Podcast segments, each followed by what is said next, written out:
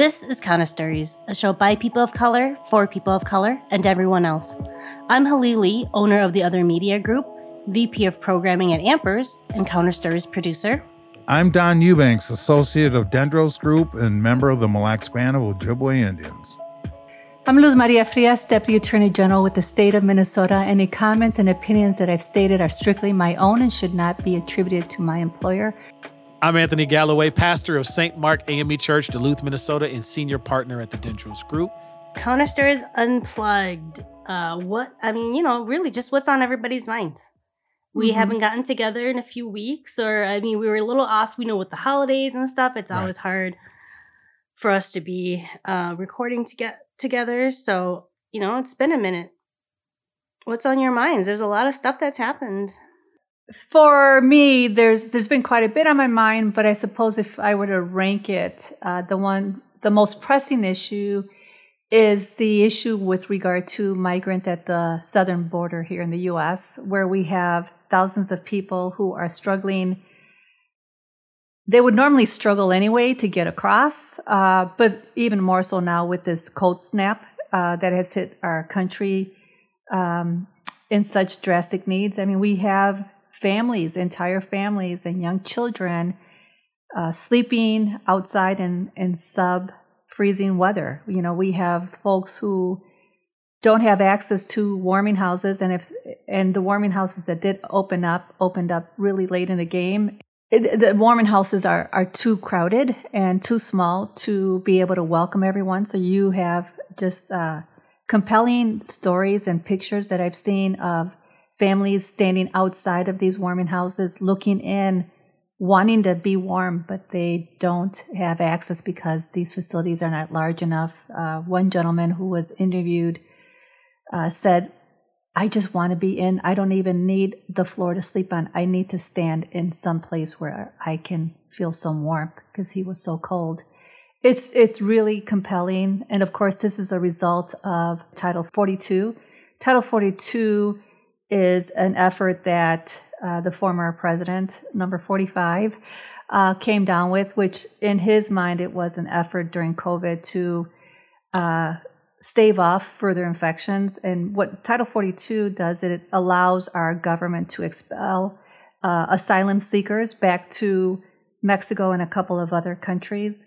Um, if people don't understand what asylum seekers are, these are people who are coming from other countries who, under international law, are really following the correct process, which the correct process is to come to your country of destination, which here in this situation, it's the United States.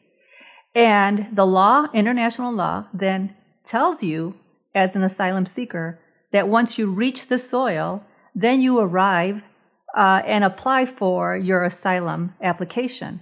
So they are following the law as it stands, and that's what I think is getting lost in all of this is the reports are not clarifying that asylum seekers are actually here following following international law. Um, and of course, once they get here, their application in general, just high level, declares that they are in fear of returning to their home country because of either economic hardship, political upheaval, uh, or gang violence. Mostly it has to do with fear of their personal safety.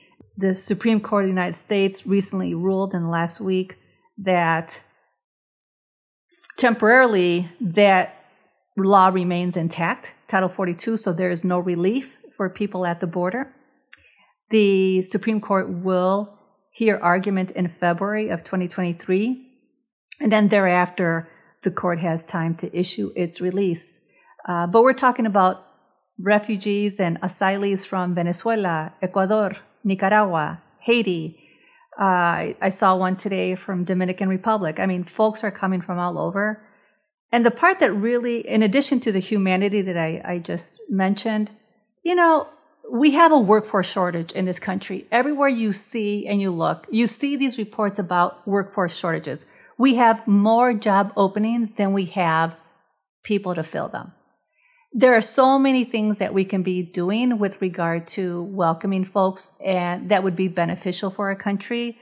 Uh, we could issue more visas. Right now, there's an artificial number of visas that get authorized by the US government. We can lift the quotas. The quotas only apply in certain situations and in certain ways, meaning there are there's more appetite for uh, migrants from other countries than there are from certain countries, right? And then lastly, uh, to properly fund the immigration courts. When 45 was in office, there was a steep increase, and even before, steep increase in immigration filing fees, thinking that that would curtail the immigration activity, and it didn't. And so instead of using those funds to increase the number of immigration judges on the bench and immigration court hearings available to these migrants, they didn't do that and they haven't done it. So folks are waiting extraordinarily amount of time to get into immigration court to have their cases heard. Funding should not be an issue because they have more than quadrupled many of these fees. So I'll stop there. It, it's just been a real toll on a mental, from a mental health perspective and humanitarian crisis that so many of us are hurting right now. And you think, to top it all off, this is the season of quote unquote giving. So mm. how how does that align with that, right? How do we show up in a way that we're supposed to show up, or does giving only re- apply to certain people and in certain circumstances? Well, I mean, I, that that so so so we're talking about things that are on our minds as we as we you know think about this coming year. And I and I hear that weighing on you um you know Luz and I think I think that's that's some of the things that you talk about are are are an issue for me going into 2023 which for for me is kind of a year of uh, you know I spit 2020 2021 uh, and 2022 getting my behind handed to me with situations and experiences that are completely brand new and having to figure this thing out while being ordained. And so now in 2023, I kind of got my feet under me to say, so what am I going to tackle this coming year? And one of the things that that comes to mind as you were sharing your reflection is is the choices and the decisions that we are now seeming to make around our public policy that's solely based on cultural, political, ideological things, not not data driven things. Some of the some of what you had spoke to already, right? We we are making some artificial choices that are not based on what we know about the human trends, but what what what moves these political talking points, these cultural political talking points, right? Because if, if it was just political talking points, I could stomach that. But we're we're starting to define culture and like things that'll last the next couple of years about who we are as a people on things that that that quite frankly I think are ridiculous. And that's not just specific to one political party. I think I, I, I have I have concerns in that area, and part of my tackle um, is is the fact that none of those things should stop us from keeping people alive and fed.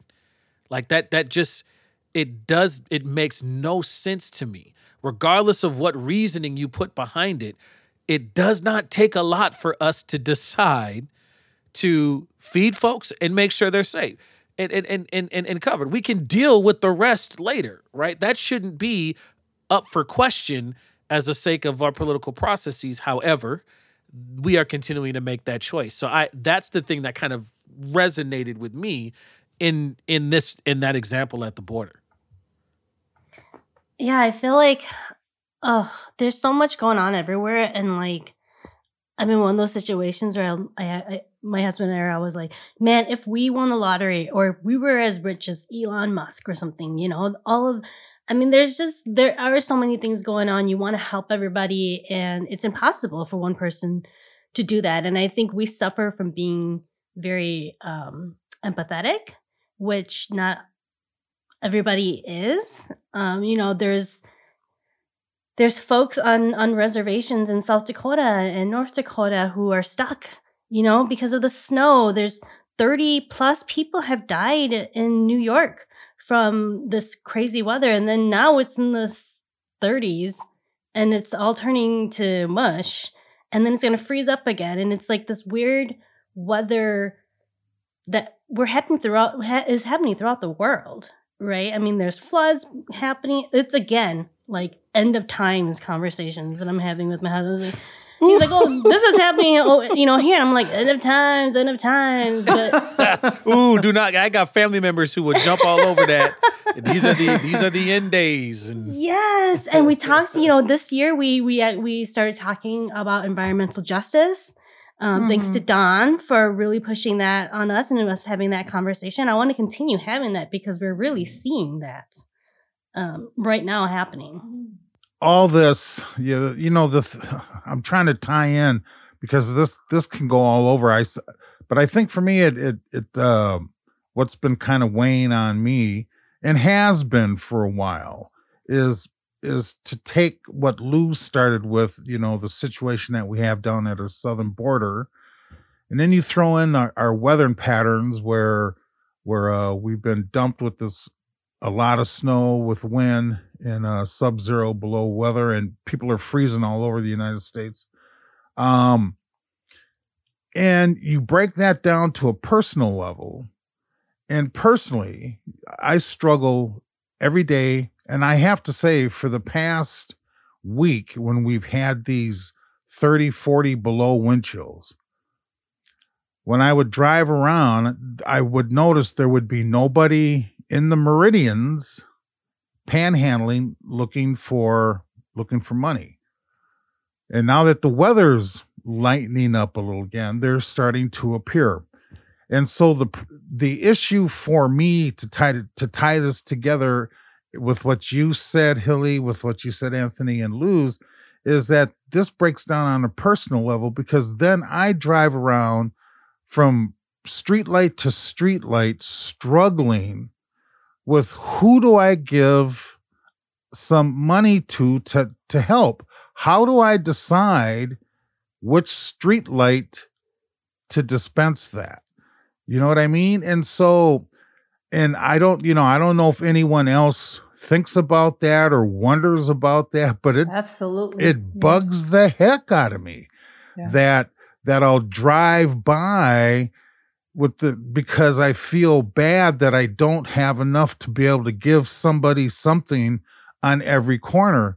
And so, you know, I've had discussions with my significant other about this, you know, the other and in in my family, we talked about putting together um some kind of little treat bag or food bag or you know now this winter gloves socks things like that with with with something and hand that out as opposed to money. And then we'll even have a debate on whether or not that would be welcomed. You know what I mean? I mean, so I mean, mm-hmm. so I mean, I'm just saying these are the day to day kind of things that kind of weigh on me. Uh, something as simple as that let alone everything else going on. You know, the the fact that we're still banning books and and you know and and everything else politically and culturally. You know, we're in this cultural divide in this country, and and things are just kind of splitting down the middle. And uh, but th- these are day to day things, and then you see news reports of people, you know, suffering from frostbite and and all this because of the cold. So as rich as this country is, it's hard to see that day in and day out. Well, our our our attorney general, I, I will never forget one of the things that um, Keith Ellison said when he was uh, in Congress. Uh, he had, and, and, and I don't know if it was a speech or it was a press conference, but he had made a comparison about what it would take for us to solve hunger in mo in many parts of the world. I don't know if it was a world number, but I've heard it a couple of different times spoken to folks, and folks have had different analogies. Like if everybody in the United States bought one less Big Mac, um, you know, over a certain period of time, we have we would then have X amount of dollars to put in to to address all these different things. I think the gist of that point, and it's been made by many folks across the world, is we have the capacity. This mm-hmm. this has been the mm-hmm. the one of the central things that has been bugging me. We have the capacity to solve all of the human need issues that are there. Now I know, you know, folk people make bad choices. Folks are still a-holes. Like we we we can't account for all of that. But when in terms of making sure or guaranteeing a base level of survival for folks around us. We have the means. We just haven't seemed to be able to find the will. And part of it is that comfort conversation. You know, I, I carry nutrient packs to your point, Don. Um, and this is something that I got from um, somebody who worked in, in, in serving of poor and, and, and unhoused folks. Uh, I, I just a nutrient pack, right? It's something that I can have, I can reach quickly to get, and then hand it, um, and not feel any kind of way about that. It doesn't upset the the struggling, you know, informal economy that folks create in there. It's just food, right? And I can also give money to an institution or an organization that's doing the same thing. I can do all of those things, right? Uh, and and there's no like one answer. Can you not do it to be on social media? That's the thing is I've seen people who put together these oh, little God, packets yeah. and they're like, yeah. I'm like, oh my God, that's such a great idea. You know, you're, you know, how great of you. And then they they take video of themselves handing it out, you know, like, oh, give me props for doing something, yeah. you know, and, and, and that I it's don't the like. Savior, and, the savior complex. They want to be recognized for that. So, Anthony, your point is. Uh, I got a whole lot of res- scriptures that could back your play, I, I know, but I'm gonna leave that to myself. But Marian Wright Edelman, who is a former uh, CEO of the Children's Defense Fund at the national level and a noted civil rights uh, act, you know, uh, leader, she really encapsulates what you said, right? And her quote, I'm going to mangle it here, but it's not exact. But she says, "We don't have a budget def- deficit; we have a moral deficit, right? We, this country has a moral deficit. We know the right thing to do, and we have the capacity to do it." but we, our morals are keeping us from it, right? And the morals are there in whatever way, right? And, and it can be attributed to both parties, as you said, Anthony, not unique to one. And it's like, this, how do we have so much wealth in this country and yet be so selfish?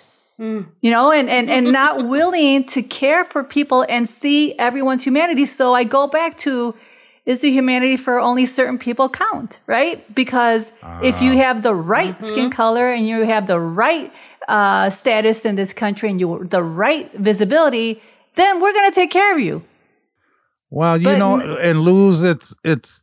I think we see it on the news. We see it on the news every evening, where something will happen to a family, and immediately someone starts a fund mm-hmm. and within three four hours they have eighty a thousand dollars. It it plays right in with the morality that you were talking about because we make choices between who's worthy and who's not worthy. Mm-hmm. And and um and so I mean and that's the struggle that you know individually individually that that um many of it's a dilemma we find ourselves in it's it's you know, Hlee, you mentioned social media.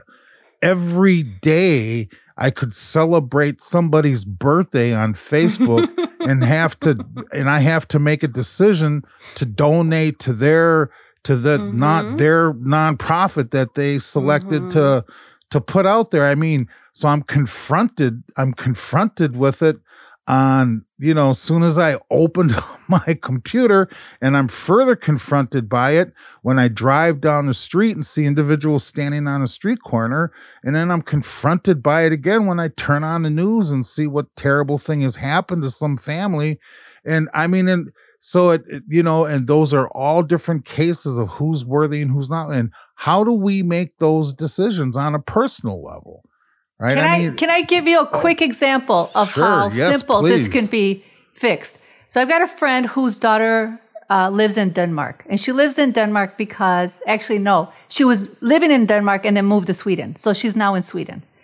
She moved to Sweden because that's where her um, husband is. They they met in Denmark, and then they got uh, they were both students there, and then um, they relocated to Sweden. She's U.S. born. She's from Minnesota and he's a Swedish uh, national. So they're in Sweden, and there's a risk that she's going to lose her job because um, the employer isn't growing at the pace it should be, and so they're thinking about winding down their operations. So I was talking to her dad, who's a good friend of mine, and get this in Sweden, if you lose your job, you get 80% of your income for the next two years. I see all your eyeballs sticking out. Yep, that was my reaction as too. 80% of your income for the next two years.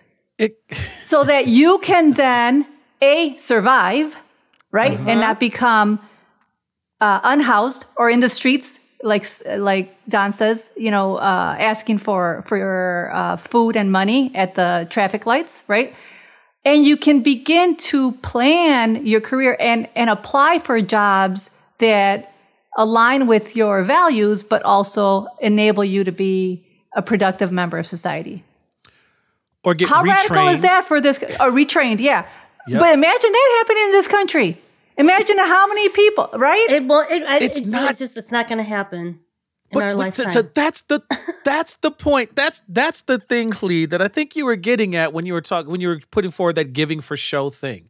It, it, it's funny as a pastor, I have to constantly address this issue because if we move too far in the giving for show portion in my own congregation, it makes it a lot harder when you sit back and you look at the data. That does that goes away quickly. It's like a rapid burning fire, right? Because it, it doesn't set the long term tradition of of giving and supporting the things that are needed, right? You even right now at the border, just to connect full circle, right? Uh, even the churches and nonprofits that who's who, who have who are in operation specifically to care for folks, they're full, right? They're filling up mm-hmm. in their mm-hmm. capacity. I'm just speaking for me as a Christian person, right? Uh, uh, uh, the first teachings that the patron person of my my own faith says, don't give for show right? As soon as you give for show, you've already received your reward.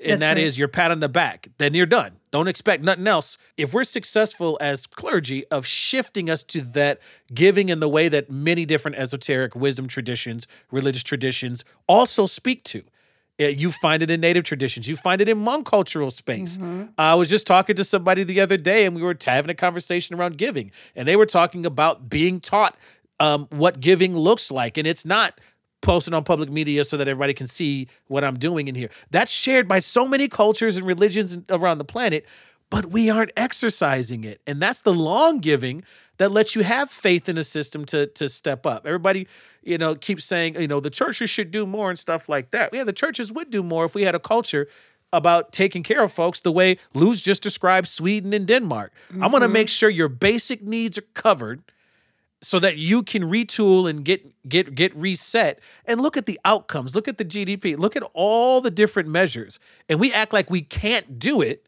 And i think it's largely because we're we're so shallow mm-hmm. that we we we've lost our, our our confidence and even our ability to do the human things can I can I add to that? Not only are we shallow, but there's a scarcity mindset in this country. Yes. The scarcity mindset yes. that we only have so much to give, right? Yes. It's not an abundance mindset. The individualist mindset that is unique to the Western society is is scarcity based. And there's a lot of research on this, right? Versus an mm-hmm. abundance base. If you come from a collectivist uh, society, which 85% of the of the countries in the world are, 85%, that's an abundance mindset. When mm-hmm. I was a mm-hmm. kid, we, there's five kids and my parents, we didn't have any health insurance. We were very low income. My parents refused to go on public assistance as, you know, immigrants to this country. We gave all the time, not in money, but we gave everything else. We gave away our shoes and our clothes mm-hmm. as soon mm-hmm. as we grew out of them. Literally would see neighbors walking down the street with my clothes on, right? We would give of our time. We would give of our service. We always had an abundant mindset, even though we were really low income. That didn't prevent us from giving in whatever ways we could, which goes back to, to Anthony's point that he just made. And I don't think it's just with giving, right? It's like humanity as a whole. I remember when we were young and we would go to like Rainbow Foods on the west side and my mom would stop and talk to some Hmong lady and they'd talk for five minutes and laugh and everything. And then when the lady walked by, I said, Mom, who's that? And she, I don't know. She's, I don't know. You know, Hmong people, you know, when you yeah. see, like you, you just have to appreciate each other being there and, and getting mm-hmm. here and all this stuff. And, and it, it was such a different mentality. I was just like, oh, wow, my mom's really popular Um, but it was really she's just like greeting everybody and wishing everybody well, and I was like, hmm, that's really weird because like that's a total stranger, you know. But in her mind, it was like, oh, we're all just here to help each other. Yeah, I can't help but think that I'm I'm sitting here and I'm listening to our discussion, and you know we've touched on many different themes, and and you know me, I'm gonna have to pull this back around because I worked in this field for years and taught it, right? Because everything that we're kind of talking about is Yep. is touching on the field of social work or Yeah. in or in the care of helping in the helping professions.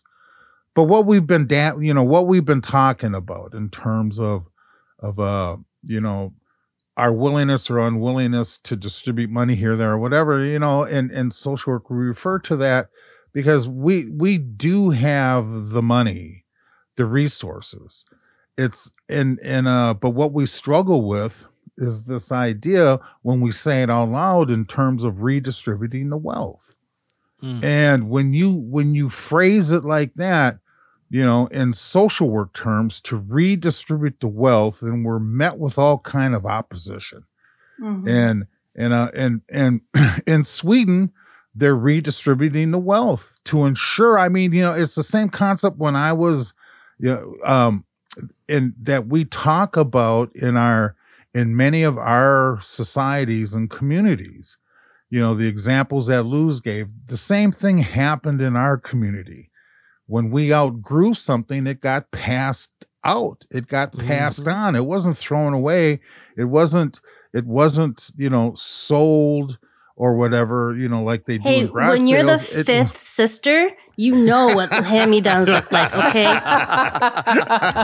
See, and then for us, for us, I was the oldest, so I didn't have to worry about that from my siblings, Oh. but I would get it from other older cousins, right? Ah, so yeah. it, it it would flow, it would flow around.